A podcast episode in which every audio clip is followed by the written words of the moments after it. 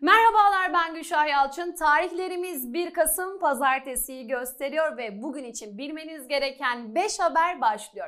İlk haberimiz Facebook CEO'su gerçekleştirdiği toplantıda artık şirket adının Meta olduğunu ve şirket olarak sanal bir ortam olan Metaverse'ü oluşturmaya odaklandıklarını açıkladı.